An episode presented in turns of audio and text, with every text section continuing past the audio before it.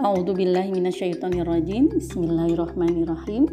Innal hamdalillah nahmaduhu wa nastaghfiruhu wa na'udzu billahi min sururi anfusina wa min sayyiati a'malina may yahdihillahu fala mudhillalah wa may yudlilhu fala hadiyalah. Asyhadu an la ilaha illallah wa asyhadu anna Muhammadan abduhu wa rasuluhu la nabiyya ba'da. Alhamdulillah, Assalamualaikum ibu-ibu, para bunda yang Allah semoga memberikan keberkahannya. Alhamdulillah pada hari ini di pagi yang cerah ini Palangkaraya cerah semua cerah ceria nih hari ini sinar mataharinya terang, udaranya alhamdulillah bersih mudah-mudahan ya. Belum ada asap, mudah-mudahan tidak ada. Dan dengan segala waktu yang telah Allah berikan kepada kita dengan segala kenikmatan iman, kenikmatan Islam, sehat, tidak kurang satu apa pun. Mudah-mudahan para bunda dan semua yang hadir di sini juga dalam keadaan sehat ya.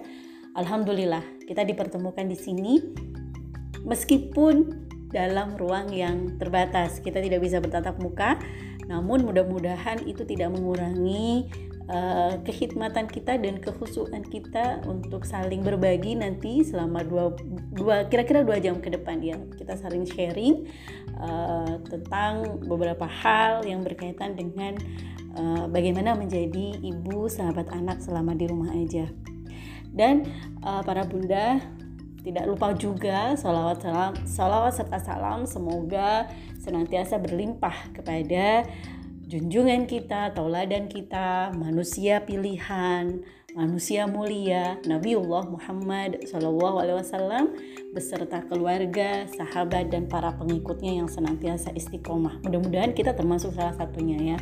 Nah, Bunda, uh, para ibu, momi atau umi panggilannya ya. Hari ini uh, komunitas ibu belajar Terima kasih kepada para admin ya pengelola komunitas ini memberikan kesempatan kepada saya untuk sharing bersama para bunda semua. Ya sebagai ya semacam disclaimer gitu ya bahwa dalam kapasitas ini kita sama-sama saling berbagi gitu ya. Uh, kebetulan saja kemudian saya diminta untuk menemani para bunda untuk kita saling berbagi gitu. Nah, uh, menjadi ibu sahabat anak ini eh belum nggak kalimatnya nggak lengkap ya. Menjadi ibu sahabat anak selama di rumah aja. Ini sebenarnya agak-agak uh, akhirnya muncul tanda tanya. Mudah-mudahan kalau ibu-ibu enggak ya. Ini berarti menjadi sahabat anaknya selama di rumah aja dong. Kalau enggak lagi di rumah aja ini hashtag di rumah aja tuh kan karena ada wabah ini ya karena ada pandemi covid-19 jadi akhirnya stay at home di rumah aja. Nah apakah selama itu kita menjadi ibu sahabat anak? Mudah-mudahan enggak karena ibu sahabat anak itu mudah-mudahan akan menjadi um, selamanya. Selama kita diberikan Allah Subhanahu wa taala amanah menjadi ibu untuk mendampingi putra-putri kita. Nah, uh, para bunda, jadi sebenarnya apa dan bagaimana menjadi ibu sahabat anak selama di rumah aja? Yang pertama, uh, coba kita kita gali dulu deh. Ini berarti kata kuncinya itu ada ibu dan ada sahabat anak. Sahabat itu kalau kita balikin ini kan harus ada definisi yang jelas nih. Kita harus punya persepsi yang sama dulu. Apa sebenarnya sahabat itu? Kalau dikembalikan kepada Kamus Besar Bahasa Indonesia ini kan kalimat berbahasa Indonesia. Kita balikin ke Kamus Besar Bahasa Indonesia. Sahabat itu kalau di Kamus Besar Bahasa Indonesia diartikan sebagai kawan, teman atau handai. Jadi uh, lebih lugas lagi itu secara umum orang menyebutkan sahabat itu adalah teman untuk saling berbagi, teman untuk ya yang masing-masing itu memberikan kepercayaan satu sama yang lain, saling menopang, mengarahkan ke jalan yang benar, saling menasehati. Jika ada yang perlu bantuan, kemudian dibantu dengan tulus gitu ya. Itulah sahabat sejati. Nah, lalu kenapa harus ibu ini menjadi sahabat bagi anak. Nah, sekarang gini dulu deh. Kita coba balik pertanyaan itu ke kita. Kita itu kan juga anak ya, Bun. Anak bagi orang tua kita, bagi ayah kita, bagi ibu kita. Nah, dari sudut pandang kita sebagai anak, sebetulnya apa peran ibu bagi kita nah bahkan ada yang kemudian me, ini ya sebuah quote ya kata bijak itu ada yang mengatakan bahwa ibu sejauh apa pun kaki melangkah engkau adalah rumah tempatku pulang Cie, romantis ya dan berkesan kalimat itu Artinya apa? Tempat kita itu berkeluh kesah ketika kita ada persoalan. Bahkan ketika kita masih sudah dewasa, sudah menjadi seorang ibu bahkan atau sudah berkeluarga, sudah menjadi seorang ibu, tempat keluh kesah kita juga kepada ibu. Kita curhat, kemudian belanja bareng gitu ya. Itulah persahabatan seorang ibu dengan anak. Jadi menjadi tempat uh, untuk pulang gitu rumah yang dirindukan, rumah teduh di mana uh, pelukannya, terus kemudian usapan halusnya di rambut kita, ah jadi rindu ya kepada ibu gitu. Um, ya kalau yang para bunda yang ibundanya juga sudah masih ada, semoga uh, mereka senantiasa diberikan kesehatan ya dan umur yang berkah dan kepada para bunda yang ibundanya ini sudah tiada sudah mendahului semoga Allah melimpahkan uh, pengampunan dan menempatkannya di sisi Allah yang terbaik di tempat yang terbaik. Oke, okay, lanjut agak-agak melo-melo. Ya memang kalau kita ngomongin soal ibu itu nggak jauh-jauh dari suasana melankolis, haru, penuh dengan kasih sayang. Ya, itulah, itu adalah gambaran yang memang Allah nisbahkan kepada seorang ibu, di mana digambarkan demikianlah sosok seorang ibu itu penuh kasih sayang, melindungi gitu, dan menjadi orang pertama yang akan didatangi oleh Ananda, seseorang yang dirindukan masakannya gitu. Ya, dan macam-macam. Nah, tapi gini ya. Ini kemudian seiring berjalannya waktu semakin ke sini semakin ke sini uh, ada berbagai persoalan yang kemudian um, melingkupi hubungan anak dengan ibu. Nah, ada semacam jarak gitu yang kadang-kadang terbentang. Entah itu karena kesibukan orang tua, entah itu karena ada dunia yang berbeda antara anak-anak dengan ibunya gitu ya sehingga kemudian ada terbentang jarak. Nah, ini makin kelihatan ketika hari ini kita masuk di masa pandemi. Ya, jadi persahabatan masa pandemi bagaimana nih gitu ya.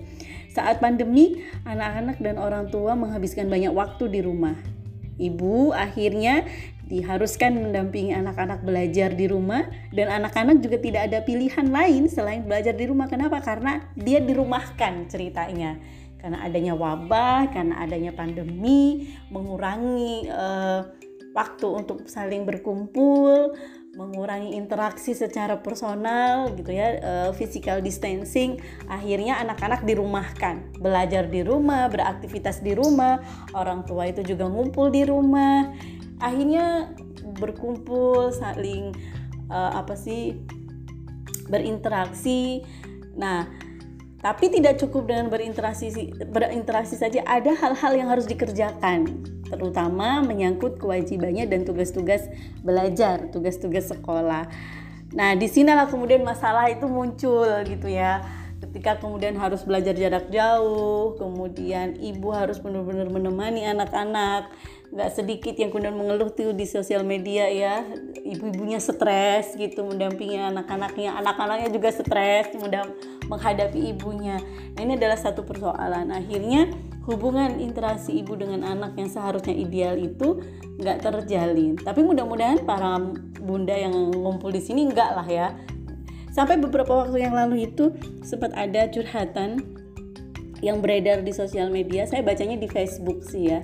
Itu uh, terutama ketika uh, Pak Menteri uh, Pak Menteri Pendidikan itu mengeluarkan kebijakan ada kemungkinan bahwa uh, pembelajaran daring itu akan dipermanenkan. Wah, itu reaksinya ya uh, luar biasa. Bukan hanya persoalan uh, teknis seperti tersedianya gadget, kuota dan lain-lain, tapi ada juga yang kemudian mengeluhkan gimana sih kalau kemudian sekolah tidak langsung uh, anak-anak saya itu saya nggak bisa jamin anak-anak itu bisa sholat subuh tepat waktu. Beda kalau mereka itu sekolah gitu. Terus kemudian uh, ahlaknya dan lain-lain. Nah ini ini yang kemudian akhirnya menjadi keresahan gitu di uh, keresahan di kalangan para ibu. Meskipun tidak semua saya itu hanya satu atau mungkin beberapa orang yang merasakan keresahan itu. Nah para bunda ini dilematik yang hari ini uh, kita jumpai di kehidupan kita gitu ya jadi persahabatan di masa pandemi gitu ya ini ya Nah, lalu lalu lala, lalu bagaimana menjalin persahabatan dengan buah hati yang seharusnya? Nah, ibu-ibu, para bunda yang dirahmati oleh Allah, satu hal bahwa kita ada satu frame yang kita nggak bisa untuk keluar dari frame itu. Apa? Kita adalah muslim. Nah, sebagai seorang muslim maka eh, apa pun yang kemudian menjadi persoalan hidup kita, kita baliknya ke Islam. Kenapa begitu? Karena Islam itu adalah way of solution. Uh, dia itu adalah uh, penyelesai dia yang akan mampu menyelesaikan persoalan kehidupan gitu. Nah, sehingga tidak ada satu hal yang kemudian tidak diatur oleh Islam di dalamnya. Nah, termasuk hal ini menjadi atau menjalin persahabatan dengan buah hati, frame-nya itu juga tetap tidak boleh keluar dari uh, rambu-rambu syariat. Ketika kita kemudian mengikrarkan syahadat, pada saat yang sama itu kita terikat sebenarnya dengan hal yang terpancar dari syahadat itu, yaitu syariat. Syariat Allah yang dirisalahkan oleh Allah Subhanahu wa taala melalui utusannya yaitu Rasulullah Muhammad Shallallahu alaihi wasallam. Nah, sebagai uh, apa ya istilahnya? Sebagai satu landasan Allah sampaikan di dalam surat At-Tahrim ayat uh, 6 bahwasanya ya ayyuhalladzina amanu qu anfusakum wa ahlikumun nar. Jadi ya ayyuhalladzina amanu qu anfusakum wa ahlikumun nar. Hai orang-orang yang beriman, peliharalah dirimu dan keluargamu dari api neraka. Api neraka. Waquduhan nas wal hijaratu 'alaiha dan uh, yang bahan bakarnya itu adalah manusia dan batu-batu Kemudian alaiha malaikatun dan pada padanya itu ada penjaga yaitu malaikat-malaikat yang dia itu ghiladun, syidadun. Dan mereka itu keras, mereka itu kasar, la ya'sunallah, mereka tidak uh, mendurhakai Allah, ma amarahum uh, jadi mereka tidak mendurhakai la ya'sunallahu ma ya jadi mereka tidak mendurhakai Allah terhadap apa yang diperintahkan kepada mereka. Wa yaf'aluna ma yu'marun dan mereka menjalankan apa-apa yang diperintahkan kepadanya.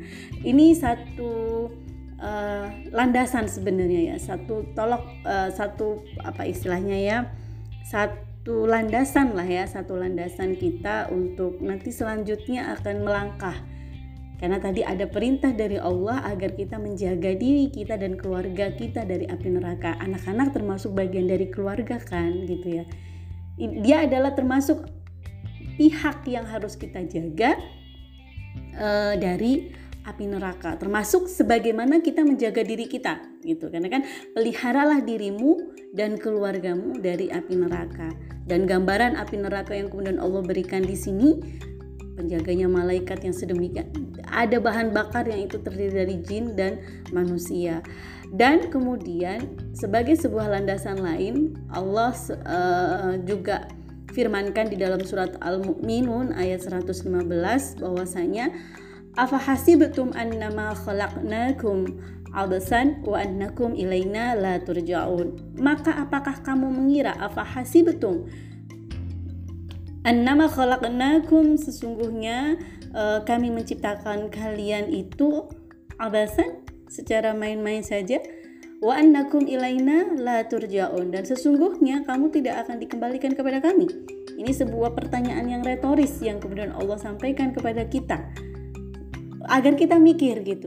Apa kamu ngira gitu bahwa kita Allah itu maksudnya Allah itu menciptakan kita itu main-main aja? Enggak Nah, kalau bukan main-main terus untuk apa Allah menciptakan kita? Nah, ini kemudian Allah jelaskan di dalam surat Az-Zuriyat ayat 56 wa ma khalaqtul jinna wal insa illa liya'budun dan tidaklah aku menciptakan jin dan manusia itu melainkan agar mereka beribadah kepadaku beribadah di sini bermakna menyembah bermakna menghamba bermakna uh, ya tunduk taat patuh kepada Allah Subhanahu wa taala dengan segala bentuk ketakwaan. Nah, Ibu-ibu, para bunda yang dirahmati oleh Allah, dari ayat-ayat itu tadilah kita berangkat untuk menata diri kita sebagai seorang ibu. Ada perintah, ada hal yang diperintahkan agar kita itu memelihara diri kita dan kemudian keluarga itu dari api neraka dan kemudian ada penegasan yang kemudian Allah berikan bahwa tidaklah Allah itu menciptakan kita itu hanya untuk beribadah kepada Allah Subhanahu wa taala. Jadi dari situ maka menjalani peran ibu itu menjalani peran kita sebagai ibu tidak bisa kita lepaskan dari nas-nas itu tadi. Bahwa dimaktubkan kita itu sebagai madrasatul ula sebagai penjaga dari api neraka membimbing tadi agar tercapai kepada cita-cita yang diharapkan bukan cita-cita ya harapan yang Allah maksudkan uh, terhadap penciptaan terhadap kita yaitu agar beribadah kepada Allah. Nah sehingga uh, tidak lepas dari itu tugas orang tua lah juga untuk membimbing anak-anaknya itu menuntun dan menyiapkan agar mereka ini bisa menjalankan taklif atau beban hukum pada saatnya. Karena ibadah itu gak lepas dari urusan beban hukum atau taklif.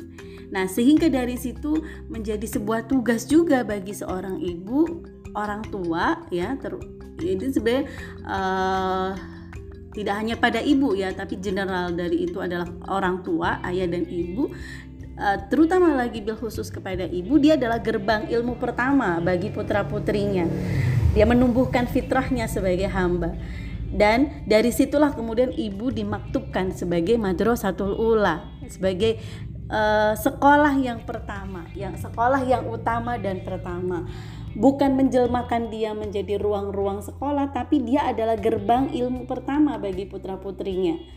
Selanjutnya, sebelum akhirnya dia bertemu dengan para ulama, bertemu dengan ahli-ahli ilmu untuk senantiasa menggali ilmu-ilmu Allah Subhanahu wa taala. Nah, para bunda, dari situ maka uh, lantas kemudian agar bisa menjadi ibu sahabat anak kita bagaimana?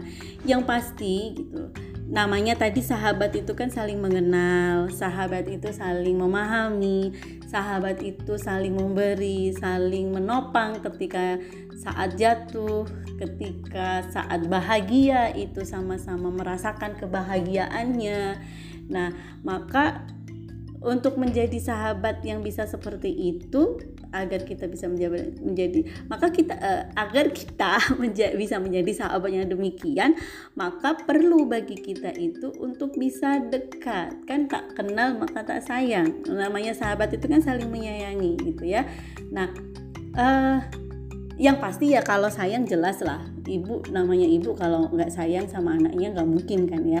Yang pasti sayang. Tapi sayang itu uh, tidak apa istilahnya ya tidak bukanlah sayang yang a priori, bukanlah sayang yang sifatnya itu uh, memaksa gitu ya, bukanlah sayang yang sifatnya dogmatis gitu, tapi sayang sebagai seorang sahabat tanpa meninggalkan adab tentunya terhadap orang tua, tanpa meninggalkan adab orang tua kepada anak. Karena kan tadi ya uh, adab itu juga bagian dari syariat yang juga harus dijalankan. Nah, jadi maka bagaimana yang harus kita lakukan? Ya perlu bagi seorang ibu itu untuk mengenali potensi anak dengan memandang mereka ini selayaknya manusia. Jadi potensi yang dimaksud di sini adalah potensinya manusia atau tokotul hayawiyah, potensi kehidupan yang ada pada manusia. Karena bagaimanapun anak-anak itu juga adalah manusia gitu. Nah, kita melihatnya sebagai sosok manusia yang mereka adalah orang-orang yang perlu dituntun, orang-orang yang perlu ditunjukkan agar nanti tadi mampu ketika masa taklifnya tiba, ketika masa baliknya hadir untuk mereka, mereka siap untuk menjadi hamba Allah yang diciptakan oleh Allah Subhanahu wa taala tidak lain adalah untuk beribadah kepadanya. Nah, lalu apa saja potensi diri manusia? Tokotul Hayawiyah ini dirumuskan oleh Syekh Anabani bahwa manusia itu uh, ada tiga komponen penyusun dalam dirinya. Nah, yang pertama adalah akal. Akal inilah yang kemudian membedakan dia dengan makhluk yang lain. Akal ini tidak dimiliki oleh hewan. Akal ini hanya dimiliki oleh manusia. Nah, sedangkan potensi yang berikutnya, manusia sama sebagaimana makhluk yang lain yaitu hewan, manusia memiliki kebutuhan jasmani atau hajatul ulwiyah. Manusia juga memiliki horois atau naluri-naluri. Hewan juga memiliki hal yang sama. Tapi bedanya Hewan tidak memiliki akal, sedangkan manusia memiliki akal. Nah, tiga potensi pada diri manusia inilah yang kemudian ditumbuhkan, dijalankan, dan kemudian Allah memberikan jaminannya agar bisa tersalurkan dengan baik. Nah, maka uh, tidak lepas dari potensi inilah sebenarnya tugas kita sebagai ibu menemani dan mendampingi serta menjadi sahabat yang baik bagi anak-anak itu. Apa? Menumbuhkan akal mereka menggenapkan akal mereka dengan memberikan stimulasi-stimulasi yang baik.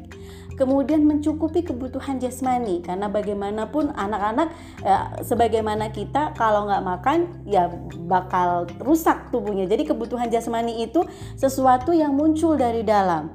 Rangsangannya dari dalam, makan, minum, kebutuhan ke belakang. Nah, dan Allah juga memberikan naluri-naluri. Dan sampai kenceng suara saya ya. Naluri-naluri atau ghrizah naluri beragama. Naluri mempertahankan diri. Ini kalau kalau di binatang nggak ada ya naluri beragama ya. Naluri mempertahankan diri. Ghrizatul baqo yang nah di sinilah ini nanti letaknya bagaimana kita mengelola horizah bako yang ada dalam diri manusia uh, dalam diri anak-anak. Seringkali persoalan yang terjadi antara anak dengan orang tua itu ada di sini. Masing-masing memiliki horizah bako ibu memiliki horizah bako anak-anak juga memiliki horizah bako yang kalau tidak dikomunikasikan dengan benar ini saling berbenturan biasanya. Itu. Dan kemudian naluri berkasih sayang pada dasarnya anak-anak itu sama sebagaimana manusia pada umumnya dia memiliki rasa kasih sayang, sayang kepada orang tuanya, sayang kepada adiknya, sayang kepada ayahnya, sayang kepada ibunya.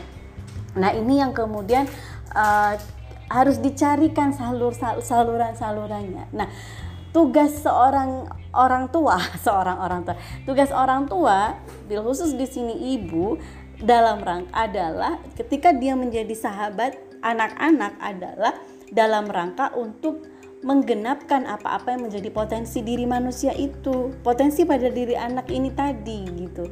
Nah, dengan mengenali ini juga kita memposisikan bahwa tugas kita adalah mendampingi, menemani, menunjukkan, memberikan maklumat memberikan informasi awal kepada mereka sehingga ketika uh, mereka mendapati sesuatu mereka sudah mendapatkan bekal. Nah, para bunda, ibu-ibu, uh, mama yang dirahmati oleh Allah, itulah uh, setidaknya kurang lebih ya uh, berkenaan dengan membangun persahabatan dengan anak. Nah, tapi gini ya, tadi sekali lagi memang persoalan-persoalan itu pastilah akan muncul gitu. Namanya sahabat itu juga ada masa-masanya juga ya e, ber apa istilahnya ya bersilang pendapat dan lain-lain. Dan e, tidak lepas itu juga hari ini gitu ya persoalan-persoalan yang berhubungan dengan ibu dan anak juga banyak kita jumpai ya. Banyak kita jumpai. Nah yang pasti e, Allah menjanjikan bahwa Islam itu adalah solusi bagi setiap persoalan. Tidak ada yang tidak tidak bisa diselesaikan di dalam Islam. Lepas dari itu semua, apakah ini karena rasa tanggung jawab atau tidak, yang jelas tanggung jawab itu pun juga akan akan kita pertanggungjawabkan di hadapan Allah Subhanahu wa taala, bukan gitu. Nah, maka uh, para bunda, saya rasa cukup ini dulu sebenarnya ya. Nanti kita bisa sambung dengan diskusi uh, di sesudahnya. Mudah-mudahan nanti bisa banyak yang kita saling berbagi gitu. Uh, saya rasa cukup ini dulu. Selanjutnya kita bisa lanjut dengan uh, diskusi. Wassalamualaikum warahmatullahi wabarakatuh